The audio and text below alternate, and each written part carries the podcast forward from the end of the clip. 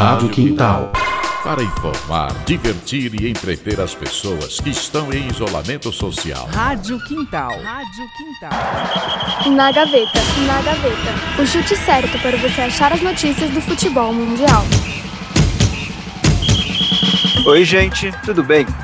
Eu sou o Vitor de Godoy e tô aqui hoje com a Júlia Polo para começar o primeiro episódio do Na Gaveta, seu podcast sobre futebol mundial, seja dentro ou fora das quatro linhas. Quem acompanha as eliminatórias do futebol europeu deve ter visto os protestos da seleção norueguesa e da alemã contra a Copa do Mundo no Catar na rodada do final de março. Mas por que isso? Bem, o que rolou foi que, no começo de março, o jornal inglês The Guardian revelou que mais de 6.500 trabalhadores sul-asiáticos, isso é, da Índia, Paquistão, Nepal, Bangladesh e Sri Lanka, morreram desde o anúncio, em 2010, de que a Copa do Mundo de 2022 ocorreria em solo Qatari.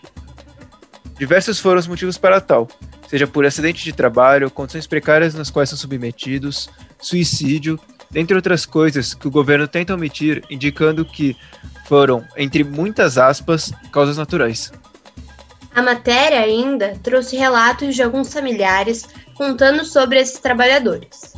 Um dos casos citados foi do bangladês Mohamed Shaheen Mia, que morreu em 2017, eletrocutado por conta da baixa infraestrutura na época de chuva no Catar, onde seu quarto inundou e, devido a um cabo de energia exposto, a descarga elétrica foi fatal para o trabalhador. Sua família, que ficou no país de origem, nunca recebeu compensação financeira alguma, seja do empregador ou do governo catari.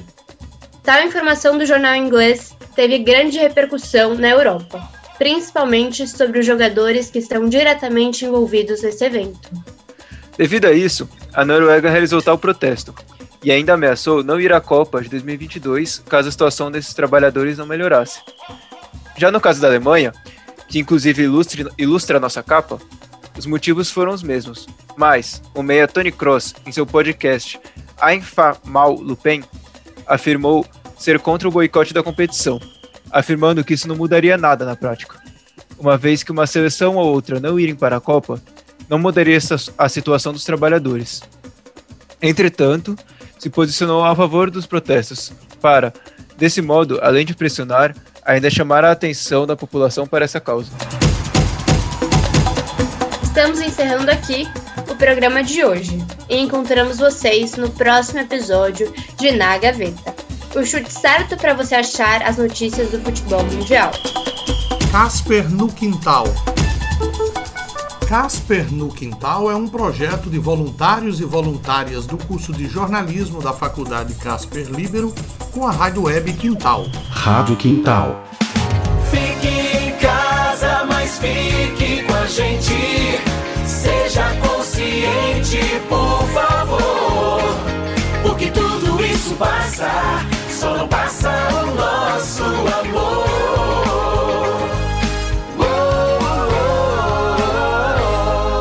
Rádio Quintal.